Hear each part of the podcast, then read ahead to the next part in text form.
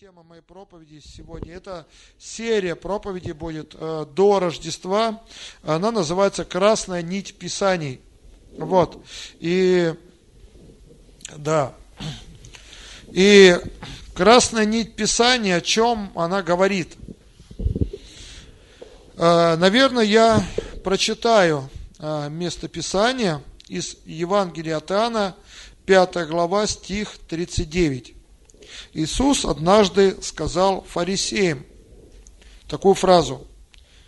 «Исследуйте Писание, ибо вы думаете через них иметь жизнь вечную, а они свидетельствуют о мне». В то время, когда Иисус э, был на земле, тогда не было еще Нового Завета. Иисус говорил о Писаниях Ветхого Завета. Там, был, там были именно Писания ветхозаветные. И Иисус говорил именно об этих Писаниях, и Он говорил, исследуйте Писания, потому что эти Писания говорят обо мне. То есть в современное время мы, как верующие христиане, мы ни в коем случае не должны пренебрегать Ветхим Заветом. Потому что я слышал не раз, когда люди иногда говорят, ну что мне этот Ветхий Завет – мы живем в Новом Завете, и я как бы не нахожу пользы э, в том, чтобы читать Ветхий Завет. Ветхий Завет это типа закон Моисея, он дан для евреев, э, ну а мы живем в Новом Завете, и поэтому нужно читать именно только Новый Завет. На самом деле истина в том, что нам читать нужно и Ветхий Завет, и Новый Завет. Потому что Ветхий Завет пророчески говорит об Иисусе Христе. И Иисус Иоанн, в Иоанна 5.39 сказал, исследуйте Писание, ибо они говорят обо мне. Поэтому это очень важная часть э, нашей христианской жизни. Евангелие от Иоанна, 5 глава, 46-47 стих, он также отвечает э, фарисеям, и он говорит, «Ибо если бы вы верили Моисею, то поверили бы и мне, потому что он писал о мне. Если же его писанием не верите, как поверите моим словам?»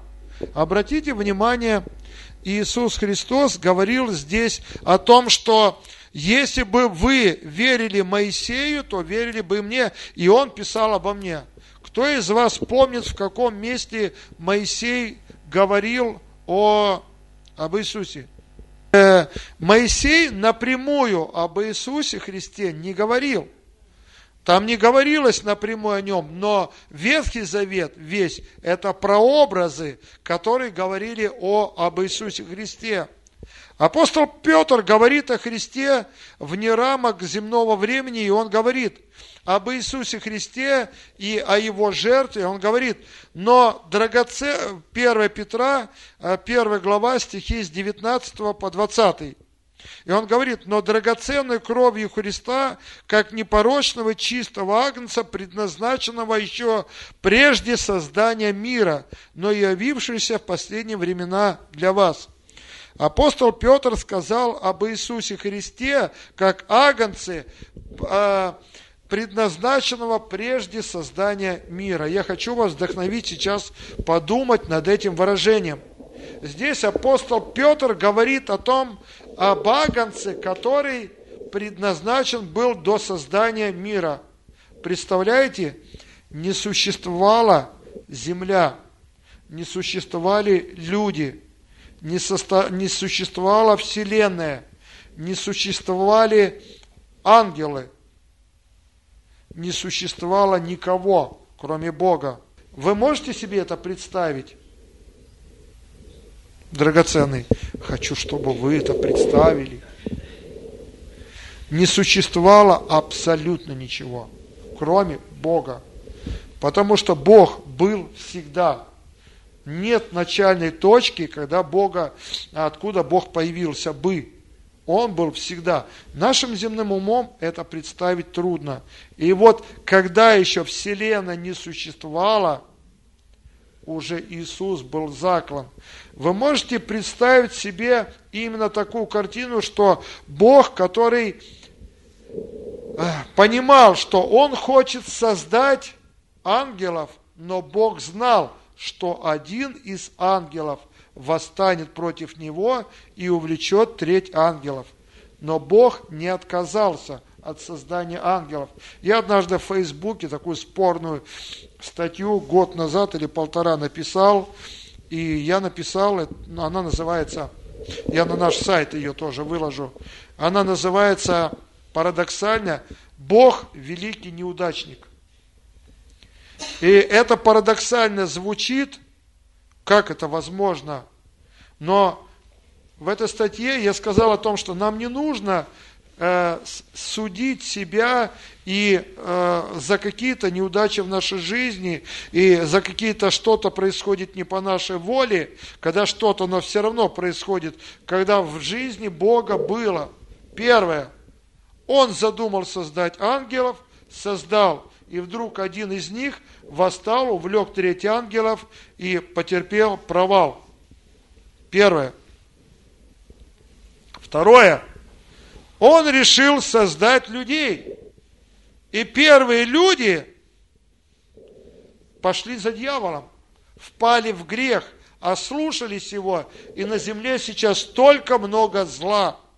И кажется тоже, Бог опять проиграл, опять неудачник, дьявол выиграл. Третье. Иисус набрал 12 учеников, и один из них оказался предателем, предал его. И когда ты смотришь на эти вещи, казалось бы, можно было подумать, ну как это возможно так? Ведь Бог наперед все это знал. Да, Бог наперед это знал, но Бог, если что-то решил, Он никогда не отказывается от этого. Потому что Бог никогда не проигрывает, но Он дает свободу выбора. В случае с Иисусом Христом Бог знал, что однажды Он создаст ангелов, и сон ангелов восстанет против Него. Он знал о грехопадении людей наперед. И именно поэтому в своей вечности Он уже имел план по спасению. Вы можете сейчас представить такую картину, что у Бога было бы э, выбор не создавать ангелов, или не создавать Люцифера. Но Бог не стал этого делать.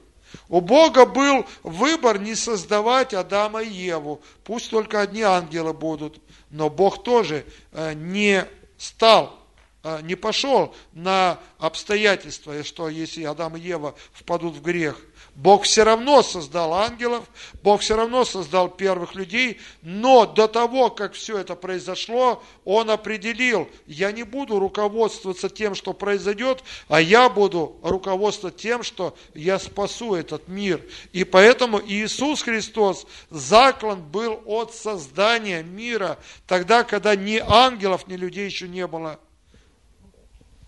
Это понимаете? Вот такая вот глубина на самом деле. Иисус Христос был, поэтому Библия говорит, был заклан от создания мира. И поэтому Ветхий Завет, он, Бог пророчески через Ветхий Завет вел человечество к пониманию того, что однажды произойдет 2000 а, лет назад на Голгофе. Он в образах давал людям понимание. Не все люди, Моисей, Давид – пророки Исаия и Иеремия, они говорили пророчески о, о, об Иисусе Христе, но они не понимали глубины того, что произойдет на Голгофе.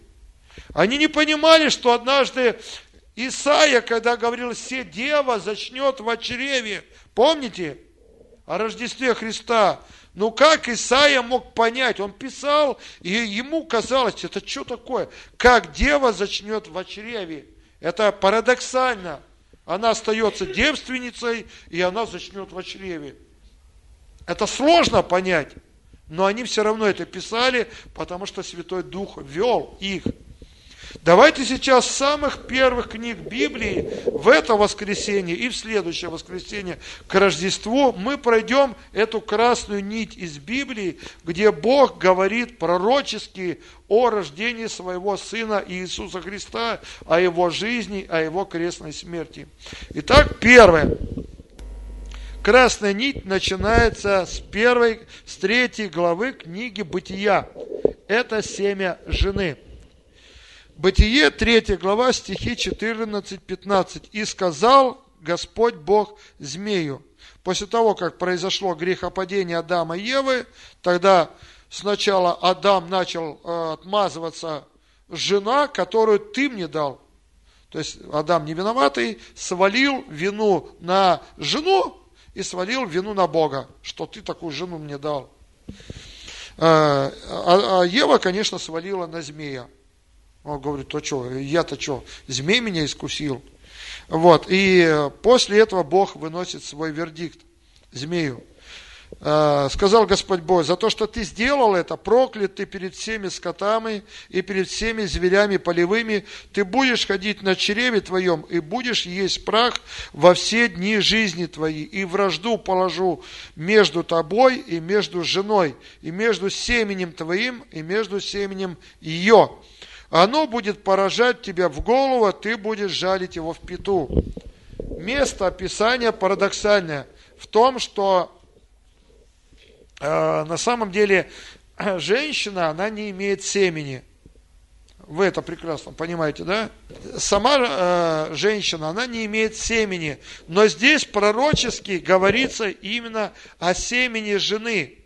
И вот семя жены – это первое пророческое упоминание об Иисусе Христе, друзья мои. Это, это, самое, это самое первое место Библии, которое говорит пророчески об Иисусе Христе. Женщина, она не имеет семени, но здесь именно говорится от семени жены. И именно здесь говорится о Рождестве. Потому что сама Мария, а, эта девушка, которая была 14 лет, может быть, она, на самом деле, эта девушка была еще не, а, она была не замужем, они были обручены только с Иосифом, но они, она не была замужем, она была девственница. Вот. И она, однажды пришел архангел Гавриил и сказал о том, что ты родишь и наречется, и тот, кто родится, будет Сыном Божьим. И она сказала, как это может случиться, когда я мужа не знаю? И тогда Господь, ей, вернее, ангел ей объяснил, что Дух Святой найдет на тебя. И ты примешь. То есть она поверила в это и сказала, да будет мне по слову твоему. Она при, поверила в это, она приняла, и через эту веру этой молодой девушки Бог поместил в ней свое семя. Это как раз семя жены. Это не муж, мужчины, не при делах тут. Вот, это было именно семя жены, когда Бог свое семя поместил ей. Как это может быть? Спросишь ты. У меня есть ответ для вас. И это сто процентов правильный ответ. Не знаю. Потому что мы не можем понять, э, каким образом это произошло. Мы не можем постигнуть этого, но для Бога нет ничего невозможного. И Он сотворил это чудо. Итак, Бытие 3, 14, 15 – это самое первое пророческое слово о Рождестве Иисуса Христа. Давайте перейдем ко второму. И второе называется, вот э, второе, невинное животное. Э, прочитаем Бытие, третью главу, с 21 стиха. «И сделал Господь Бог Адаму и жене его одежды кожаные и одел их». После того, как Адам и Ева согрешили, слава Божия, Шехина, помните, я вам говорил, по-моему, когда Адам и Ева были сотворены, они были сотворены какими? По образу и подобию Бога. Бог обречен в славу. И Он сотворил людей тоже обреченными в славу Божию. Когда у мамы и папы рождается ребенок, он похож на своих родителей. От них он наследует генетические особенности, цвет глаз, волос там и прочее, прочее. То есть вот таким вот образом выглядит ребенок. Он наследует. И, конечно, Бог, создав Адама и Еву, Он сказал, создадим человека по образу своему и по подобию своему. И Он сотворил их. Поэтому Адам и Ева, они наследовали Божью славу. Адам и Ева, они тоже были триедины, как и Бог. Отец, Сын, Святой Дух. Мы тоже сотворены триедиными. Дух, душа и тело. 1 Фессалоникийцам 5.23 об этом говорит. Сам же Бог мира да осветит нас во всей полноте и целостности, э, и наш дух, и душа, и тело в целостности и без порока да сохранятся в пришествии Господа нашего Иисуса Христа. То есть, это место Писания говорит о триединстве человека.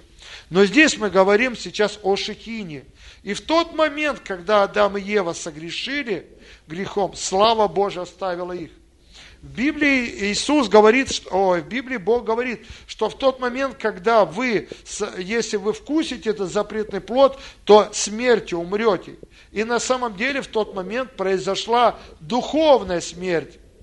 Но потом также пришла и физическая смерть, потому что они были сотворены вечными созданиями. Адам и, Адам и Ева никогда не должны умирать. Смерть не должна действовать в их жизни, потому что смерть – прерогатива дьявола. Но через грех смерть вошла э, духовная, видимая часть сразу же, они стали нагими – Шехина – это Божья слава, которая их облекала и была их одеждой. Они в сияющих одеждах были. Вот как однажды, помните, э, Иисус на горе Преображения встретил Моисея и Илию, и они были в сияющих одеждах. Вот. Они были вовлечены в славу Божию. Такая же одежда, э, потому что земное, физическое, материальное, оно не наследует Божьего Царства. Именно слава Божия была на Адаме и Еве. Но когда они лишились ее, они увидели, что они наги, открылись глаза их. И тогда после этого Бог решил их одеть в одежды кожаные. Вопрос, где он взял кожу? Смерти не существовало в Эдемском саду. Животные друг друга не поедали, потому что в Библии говорится о том, что э, животным даю зелень травную в пищу вам. И животные, не было, ни, ни одно животное друг друга не ело. Но кожаные одежды сам Бог принес жертву за Адама и Еву. Ему нужно было убить животное, для того, чтобы прикрыть эту утерянную наготу Адама и Евы, прикрыть э, одежды невинного животного. И это еще одно место Писания пророчески говорит об Иисусе Христе. Потому что как люди мы, э, мы имеем духовную наготу. Библия говорит о том, что праведность наша, как запачканная одежда. То есть фактически любой человек – он обнаженный в своих грехах. Бог видит его. И поэтому все, что мы сейчас э, в своей жизни можем сделать, мы должны уповать на жертву невинного Иисуса Христа, который был принесен в жертву и облечься в его праведность. Шехина пока не вернулась. Она вернется тогда, когда мы придем на небо. И тогда мы и смерть до сих пор действует в нашей жизни. Но дух, который умер э, у Адама и Евы, он уже ожил во Христе Иисусе. Вы понимаете, да? И в еврейском тексте, вот это место, где Бог говорит о том, что э, в тот момент, когда э, вкусишь от дерева познания, там э, использовано множественное число, смертями умрешь. Это духовное, душевное, физическое. То есть во всех сферах человек умирает. Но когда мы пришли, во, облеклись во Христа Иисуса, мы духовно ожили во Христе. Но физически еще шехины на нас нет. На этого мы всего не видим. Но и апостол Павел говорит, что не все мы умрем, но и все изменимся. Вдруг во, во мгновение ока, и это смертное облечется в бессмертное. Помните, Апостол Павел говорит пророчески об этом. Поэтому придет время, когда мы обречемся вновь и будем ходить. И нам не нужно будет ходить в магазин за одеждой. На нас будет славная одежда славы Божьей. Это шехина. Которую однажды Адам и Ева утратили. Но пророчески, здесь, но пророчески именно здесь говорится о том, что именно жертва невинного животного Богу пришлось прикрыть наготу Адама и Ева. Это же невинное животное как раз именно прообраз Иисуса Христа. Еще следующее место Писания, Бытие, 4 глава, с 1 по 8 стих. Жертва человека и Бога. Адам познал жену свою, и она зачала, и родила Каина, и сказала, приобрела я человека от Господа. И еще родила брата его Авеля, и был Авель пастырь овец, а Каин был земледелец. Спустя несколько времени Каин принес от плодов земли дар Господу, и Авель также принес от первородных стада своего и от тука их. И презрел Господь на Авеля и на дар его, а на Каина и на дар его не презрел. Каин сильно огорчился, и поникло лицо его. И сказал Господь Каину, почему ты огорчился, и от чего поникло лицо твое? Если делаешь доброе, то не поднимаешь ли лица? А если э, не делаешь доброго, то у дверей грех лежит. Он влечет тебя к себе, но ты господствуй над ним. И сказал Каин Авелю, брату своему, и когда они были в поле, восстал Каин Авеля, брата своего, и убил его. Здесь говорится о жертве Бога и жертве человека. Здесь говорится о законе и веры. Что, где мы видим Христа а, в прообразе Каина и Авеля? Здесь именно Каин символизирует падшее человечество, а Авель символизирует Христа. Почему? Потому что для того, чтобы угодить Богу, ну, а, Каин принес дела своих рук – он принес именно от плодов, но Библия говорит о том, что без пролития крови не бывает прощения. А Авель принес угодную жертву Бога, он принес ягнят, и это была правильная жертва именно для Бога, для того, чтобы простить. В Каине и Авеле есть как раз прообраз между человеческим желанием своими делами угодить Богу и между верой в то, что ты своими делами Богу не угодишь, а подобно Авелю в смирении ты уповаешь на ту жертву, которая была принесена Иисусом Христом. Понимаете, о чем говорю? Это разница между законом и между благодатью по вере. О чем апостол Павел говорит в послании к Галатам. Некоторые из вас сейчас сидят такие на знаки вопроса похожие. Но я постараюсь вам это объяснить. Итак, именно Каин а, символ человечества. Именно то, что произошло а, в Иерусалиме 2000 лет назад, грешное человечество в виде фарисеев, книжников, они восстали на Христа, на правильную жертву, как нужно угодить Богу, пытаясь Богу угодить исполнением закона фарисеи. Но им это не понравилось, но Христос, Он был жертвой, и они восстали, и подобно как Каин восстал на Авеля, они также убили Христа. То есть наши грехи, наша злая человеческая природа, наш эгоизм именно убил Христа. Не евреи распяли, не римляне, а наши грехи. Ради них Иисус Христос отдал свою жизнь именно за нас. Поэтому в этой уже прообразе Каина и Авеля мы видим именно прообраз Христа, что Авель принес жертву, которая была угодна Богу, Поэтому Бог обонял эту жертву через пролитие крови. Бог никогда не примет от нас дела наших рук, подобно Каину. Потому что люди живут на этой земле, они пытаются исполнять заповеди, быть хорошими людьми.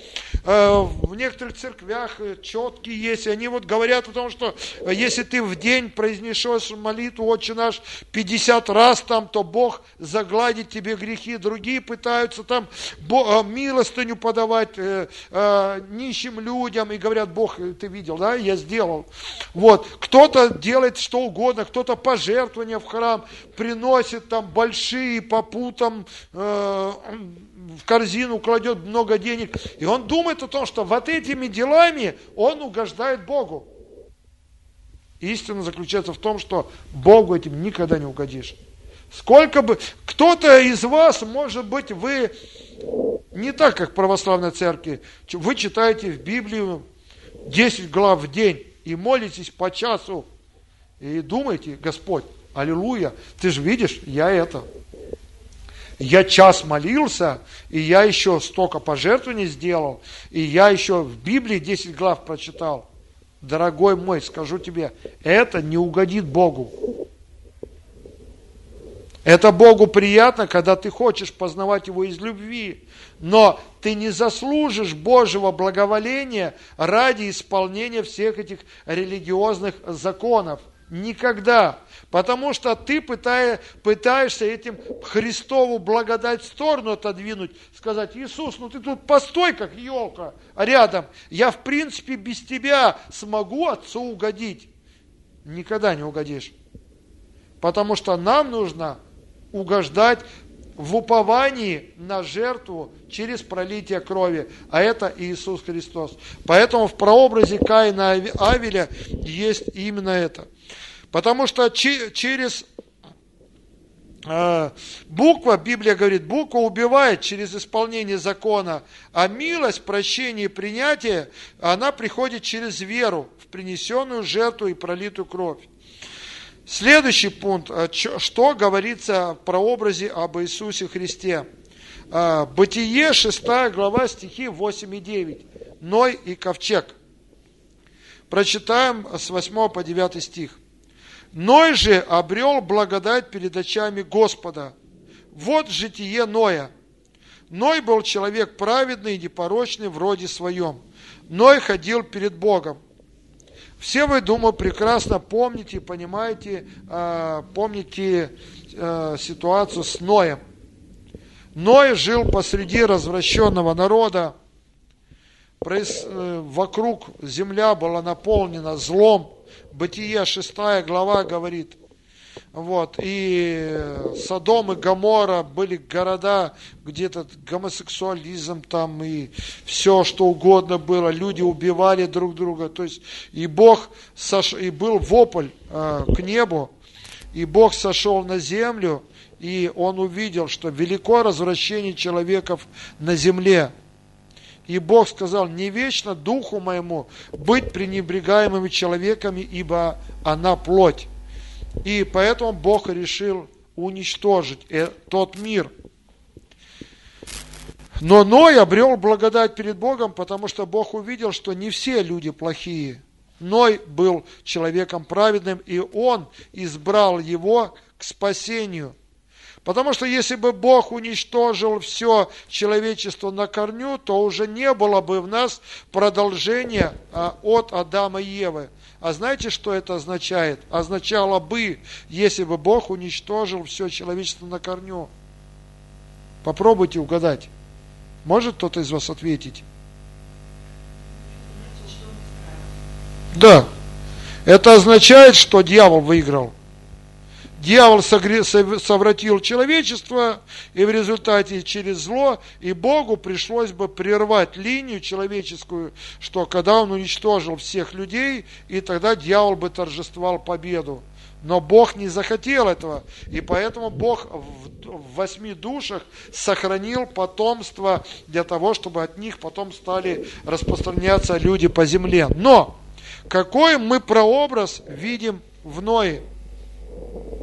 Все дело в том, что мир, как и сейчас, так и две тысячи лет назад, также был погружен во зло. Иной, как человек, он пророчески исполнял то, что произойдет потом. Когда он начал строить ковчег, это прообраз Христа, который сейчас строит свою церковь. Люди, его родственники, а, его сыновья, Симхам и Афит, а также жены их, которые вошли в ковчег, это прообраз народа израильского, родственники по плоти, которые являлись ему, а, которые родились а, из его чресел. И потом также там говорится о множестве животных, которые вошли в этот ковчег. И животные – это прообраз многих народов – Потому что, если вы сейчас знаете, обычно Россия с каким животным символи это ассоциируется? Медведем. А Соединенные Штаты с орлом. А, где-то в какой-то стране это пантера, в какой-то стране там а, в чеченце у них волк, например, и так далее. Образно говоря, что многие народы, они ассоциируются с каким-то там животным. И однажды, даже тогда, когда апостол Петр, Деяние 7 а, глава, если вы помните, когда он взошел на кровлю помолиться, сверху сошел сосуд. И там, в этом, э, в этом привязанном полотне было много животных. И апостол Петр сказал, я не ем этих животных, как бы, вот, но Бог ему сказал, что Бог очистил, того не почитай нечистым. О чем он говорил, Бог показывал в тот момент Петру. Потому что Петр в своем еврейском уме был зациклен на том, что спасение будет только евреям. Но к нему в это время шел римский сотник, который к евреям никак не относился. И когда римский сотник призвал его, Корнилию, а, его слуга призвал в дом Корнилия, вообще по закону евреям, э, э, евреев запрещено было заходить в дом язычника, по закону Моисея. А тут получается, что сам Бог призвал его в дом Корнилия. И когда он сошел, Дух Святой потом сошел на весь дом Корнилия. Этим самым Бог показал, приготовил разум Петра, что, что Бог очистил в том плане, что Он не только очистил народ Израиля, а весь мир от грехов их. И поэтому вот эти все животные, которые были в этом полотне, Бог подразумевал именно все народы. Аминь. Поэтому здесь, в этом месте Писания, когда мы говорим о Ное, Именно говорится о Ной как прообразе Иисуса Христа. Он строит свой ковчег. Но однажды придет суд на этот мир. Это не будет суд водою. Но Библия говорит о том, что в ковчеге, все, кто были в ковчеге, они были избавлены от этого суда. И это прообраз того, что все люди, которые в церковь находятся, в церкви, они будут избавлены от будущего Божьего суда на этот мир. Этот мир будет под судом, но церковь не будет под судом. Понимаете, говорю о чем? Вот здесь именно в Ное тоже прообраз Иисуса Христа. Потому что Ной строил, и Ной ввел людей, э, э, животных внутрь ковчега. И потом Библия говорит о том, что когда вода наполнила, ковчег вознесся над поверхностью вод. Таким же образом и церковь будет вознесена над землей. И вот в этом тоже есть прообраз Иисуса Христа. Следующее. А, Бытие, 22 а, глава, стихи со 2 по 4. И здесь э, пример, прообраз Исаака. Бог сказал, возьми сына твоего, единственного твоего, которого ты любишь, Исаака, и пойди в землю моря, и там принеси его во всесожжение на одной из гор, о которой я скажу тебе. Авраам встал рано утром, оседлал осла своего, взял с собой двоих из отроков своих и Исаака, сына своего, наколол дров для всесожжения и, встав, пошел на место, о котором сказал ему Бог. На третий день Авраам возвел очи свои и увидел то место издалека. Исаак – это тоже прообраз Иисуса Христа. В этом месте Писания мы видим, что Авраам взял своего единородного сына, Он уже был в таких преклонных летах, что у него абсолютно не было никакого шанса естественного рождения детей. Сто лет было тогда Аврааму, когда он родил сына. Поэтому все остальное было исключено. Единственным чудом, по которому родился Исаак, это было Божье чудо, потому что Библия говорит о том, что и Саре было 90 лет, и обыкновенная женская у Сары прекратилась. Поэтому Сара тоже не могла естественным образом родить ребенка. И Бог специально подождал именно такого момента, когда не было никакого шанса ни у Авраама и Сары зачать ребенка именно обычным способом. И здесь именно произошло именно вот это чудо, когда родился единородный сын у Авраама. И вдруг Бог говорит, когда он там подрос, когда он стал юношей, возьми сына своего и принеси в жертву. А, дорогие мои, как бы вы себя чувствовали, когда Бог вам это сказал? У вас всю жизнь детей не было – и вдруг родился, утешение ваше. И вдруг Бог берет и говорит, самое дорогое в твоей жизни, ребенка принеси мне в жертву. Как вы думаете, у нормального человека мозг взорвется? А? Да. Представляете, какая у него была борьба внутри? Бог ли мне это говорит? Что это происходит. Действительно ли я должен принести своего сына в жертву? Это так не похоже на милость и любовь Бога. Как это так? Но он повиновался. И обратите внимание на стих, который говорит, он взял, связал, и Бог здесь сказал, э, пойди в землю моря, и там принеси во всесожжение на одной из гор. И дальше, на третий день Авраам возвел очи свои и увидел то место издалека. На третий день. Это прообраз того, что Иисус Христос. Смотри. Потому что в течение трех дней фактически Исаак был мертв для Авраама. Он был живой по факту, но он понимал, что уже вот эти три дня мучительных – которых он вел своего сына на жертву, он понимал, что с каждым днем он приближается к этому месту, и его придется принести в жертву. Внутри, как отец, он уже умер для своего сына, и сын для него умер, потому что он не знал, что Бог его остановит от этой жертвы. Он знал, что Бог сказал, принеси в жертву. Он, может быть, шел и плакал, его сердце разрывалось об этом, но он повиновался и шел, потому что это трудно представить. Отцу заколоть своего сына и принести в жертву. Может быть, его в мозгах все взрывалось. Ну что это за Бог? Как это так? Он дал мне, теперь он у меня забирает. Вы можете мне представить, что могло происходить в эти три дня, пока он шел? Взрыв мозга. Тяжело представить что происходило в Аврааме. Но ради Бога, и он поверил Богу, и он пошел и повиновался. И потом он пришел в это место. Бог стоял и ждал. Потому что Бог знал, вот этот человек творит историю. Это то, что я потом сделаю в будущем со своим сыном, единородным Иисусом Христом. Но Бог восхищался верой Авраама. Он молчал до последнего момента. Ой, Бог стоял, и ангелы видели. В, дух, в духе они. Авраам их не видел, но они рядом стояли.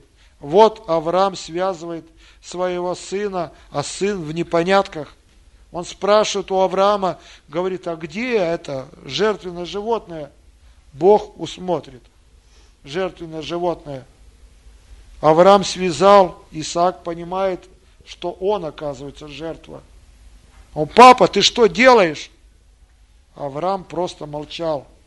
Слезы, наверное, капали, боль была в сердце. И он кладет его на жертвенник. Бог стоит, ждет до последнего момента. Потому что еще можно передумать на месте любого отца и сказать, нет, не буду я этого делать. Он достал нож. Бог стоял, ждал. Он поднял руку, занес. И уже готов был опустить нож, чтобы зарезать сына. И тут Бог удержал его руку и говорит, Авраам, молодец. Ты пророчески сделал то, что я сделаю через две тысячи лет, потом после тебя через две с половиной тысячи лет, когда я принесу своего сына также в жертву за грехи человечества. А теперь усмотри, там он в кустах Овен запутался. Не твой сын, а пусть вот тот Овен, он будет принесен в жертву вместо твоего сына.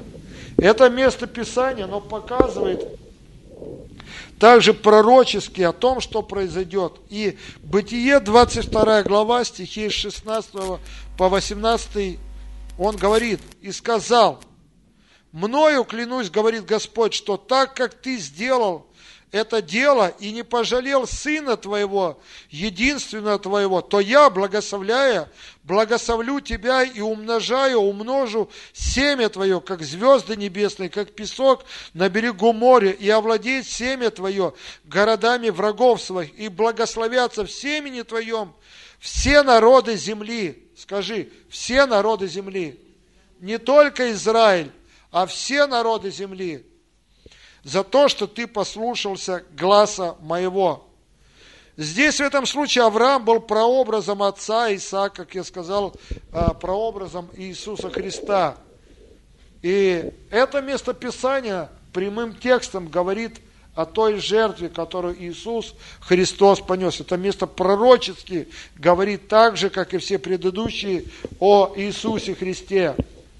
В Библии на протяжении многих книг Библии это как красная нить от одного пункта к другому. А, Бог просто показывал свой путь, притворял свой план, который Он хочет исполнить в Иисусе Христе в тот момент, когда Иисус родится на земле от Девы Марии. Но для того, чтобы это произошло, нужно было, чтобы прошло определенное время, чтобы пророчески сначала это произошло в физическом мире, чтобы потом это, это э, деяние Христа, э, смерть, она произошла именно через самого Иисуса Христа.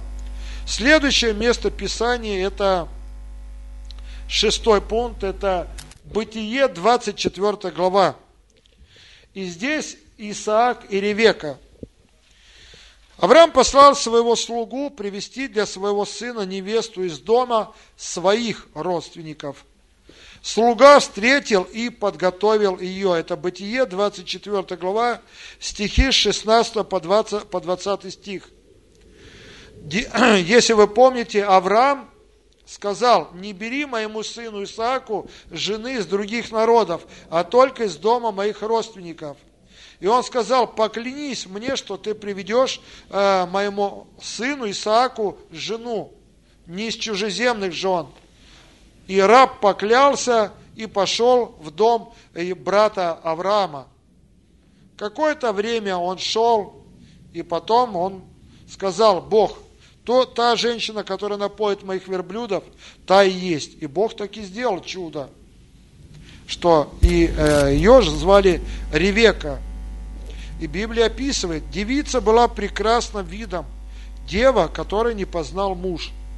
Она сошла к источнику, наполнила кувшин свой, пошла вверх, и побежала раб навстречу ей и сказал, дай мне испить немного воды из кувшина твоего.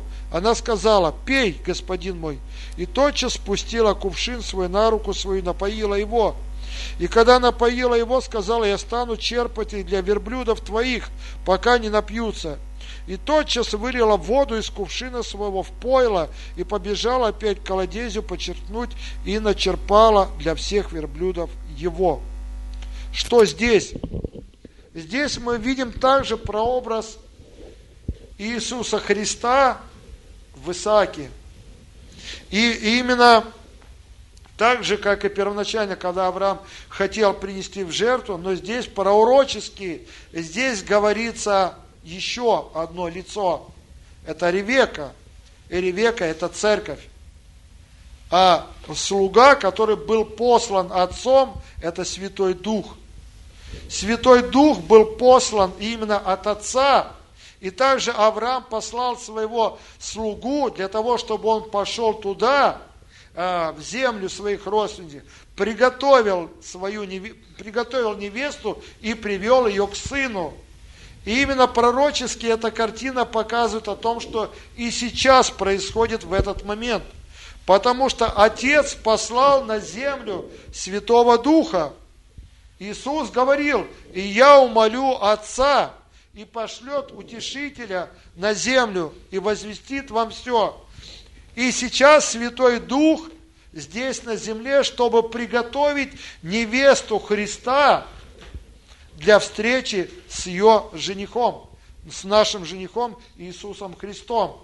Однажды будет брачный пир. И вот в этом месте Писания пророчески как раз говорится об этом деянии. Но одна такая вещь, которую, на что нужно обратить внимание, о том, что она была трудолюбивая. Она была, она взяла этот кувшин воды, налила, и она спустила, и она налила даже верблюдом а, этого э, слуги. То есть вот таким образом произошло вот это вот пророческое действие. То есть она, напои, она была человеком, которая не ленивая была, а была трудолюбивая. И это говорит о церкви, что наша церковь, она должна тоже, любая церковь на земле, потому что мы все члены Вселенской церкви, составляем Вселенскую церковь из поместных церквей. И даже если мы маленькая церковь здесь, пока что маленькая, мы все равно часть Вселенской церкви.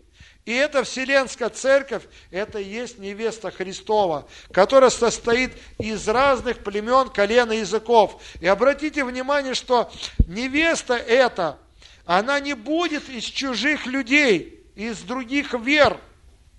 Здесь он сказал, Авраам, только из дома моего родственника – то есть те, кто происходил из его рода. И поэтому все люди, которые принимают э, Христа, и они принимают водное крещение, мы фактически становимся Христовыми из его рода. И поэтому именно вот эта церковь, мы как невеста из его рода, и мы будем приведены Духом Святым, его как невеста для, на этот брачный пир. Понимаете? Аминь. Слава Богу. Следующее место Писания. Это последнее, и на этом заканчиваем. Это следующий. Это Иосиф и братья. Видите картинку. Прочитаем стихи Бытие 37 глава с 23 по 28. Когда Иосиф пришел к братьям своим, они сняли с Иосифа одежду его, одежду разноцветную, которая была на нем, и взяли его и бросили его в ров. Ров же тот был пуст, воды в нем не было, и сели они есть хлеб. И взглянув, увидели, вот идет из Галада караван из мальтян, и верблюды их несут с Бальзам и Ладан. И идут они отвести это в Египет. И сказал Иуда, э, братьям своим, что пользы, если мы убьем брата нашего и скроем кровь его? Пойдем, продадим его измальтянам, а руки наши да не будут на нем, ибо он брат наш, плоть наша. Братья его послушались, и когда проходили купцы мадиамские, вытащили Иосифа из рва и продали Иосифа измальтянам за 20 сребреников, а они отвели Иосифа в Египет. Это место тоже Иосиф, это прообраз Христа. Потому что, ну, здесь, да, ценник, здесь говорится о 20 серебряниках, о том, что они продали Христа, продали за 30 серебряников. Но, тем не менее, образ Христов мы здесь видим в чем? в том, что, во-первых, собственные же братья, его братья, 12 братьев, они продали Иосифа чужеземцам.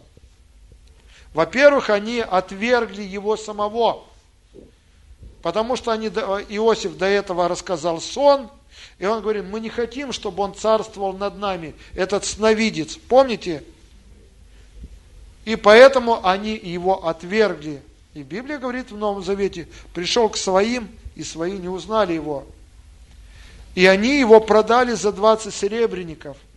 Иосиф был брошен – и он был продан чужеземцам, измальтянам. И когда Иосиф был, он проходил определенные трудности, определенные искушения – что интересно, эти измальтяне вот здесь принесли э, тоже э, стираксу, бальзам и ладан, те же самые дары, которые принесли э, э, в Рождество э, к Иисусу Христу, к Деве Марии. Вот. И Иисус, ой, Иосиф, попав в Египет, он какое-то время был в темнице, но прошло какое-то определенное время – и Иосиф стал одним из главных лиц в Египте. Что такое Египет и Израиль? Египет это прообраз мира с одной стороны, и Египет это чужой народ, язычники.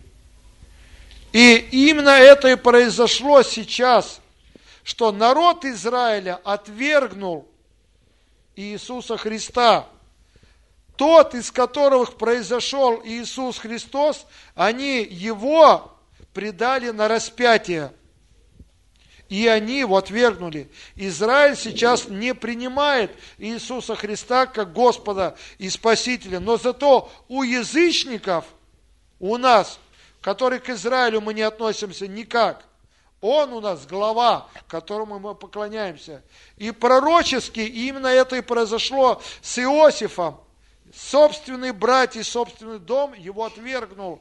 А в Египте фараон и весь Египет, они стали приходить и приносить, он скупил весь Египет, потому что было 7 лет голода, 7 лет изобилия, 7 лет голода. И Библия говорит о том, что он стал после фараона вторым. Он фактически купил весь Египет. И египтяне не приходили к нему. Но что произошло потом? Однажды пришел голод. И получилось так, что сами потом сыновья пришли, и был день, когда Иосиф открылся своим братьям. Потому что он не мог больше терпеть. Он сначала скрывал это, но потом он уже уходил, плакал, потому что он видел этого младшего сына Вениамина и других. И с другой стороны, конечно, по-человечески говоря, а, может быть, кто-то бы, если бы не был готов, мог бы с этими братьями поступить иначе за то, что они его продали. Но Бог приготовил сердце Иосифа, потому что Иосиф был прообразом Христа – и однажды пришел день, когда Иосиф открылся своим братьям, и они, обнявшись, плакали. Произойдет это пророческое действие, еще не произошло. Потому что язычники, мы, как египтяне, мы приняли Христа. Он наш Господин. Он не наш, он еврей, как бы из колена еврей, но мы его приняли, Сына Божьего, как своего Господина. А народ Израилева не принимает. Но однажды придет день, когда наступит великая нужда, и когда Иисус откроется вновь своему народу Израиля, и тогда они упадут, восплачут, Библия говорят. И как слово Писания пророчески в Ветхом говорит, в Ветхом Завете говорит, и возрят на того, которого пронзили. Помните, да? Именно это произойдет, что когда Бог откроется вновь евреям, и вдруг они осознают, что это, так это же действительно Бог. Потому что с тех времен, как Христа распяли, Израиль в большинстве своем не принимает э, э, э, Иисуса Христа. Они считают, что Он самозванец, каких много было. И их разум закрыт от того, чтобы принять Христа. Об этом пророчески говорится в книге Даниила, 69 седьмин и 70 седьмина. Не будем говорить сейчас об этом. Но то, что произошло пророчески с Иосифом, то, что то происходит и сейчас. Мы, языческие народы, для нас Он Господин и Он Царь. Вот пока до седьмого пункта мы дошли, и мы, я хотел именно в своем, э, в этих пунктах и на следующее воскресенье раскрыть понимание Ветхозаветное Писание, как Бог пророчески через людей, через Давида и Соломона и дальше других-других вел нас к Рождеству Христову. И когда мы 26 будем, я уже буду говорить о Рождестве, исполнении этих пророческих событий. Аминь.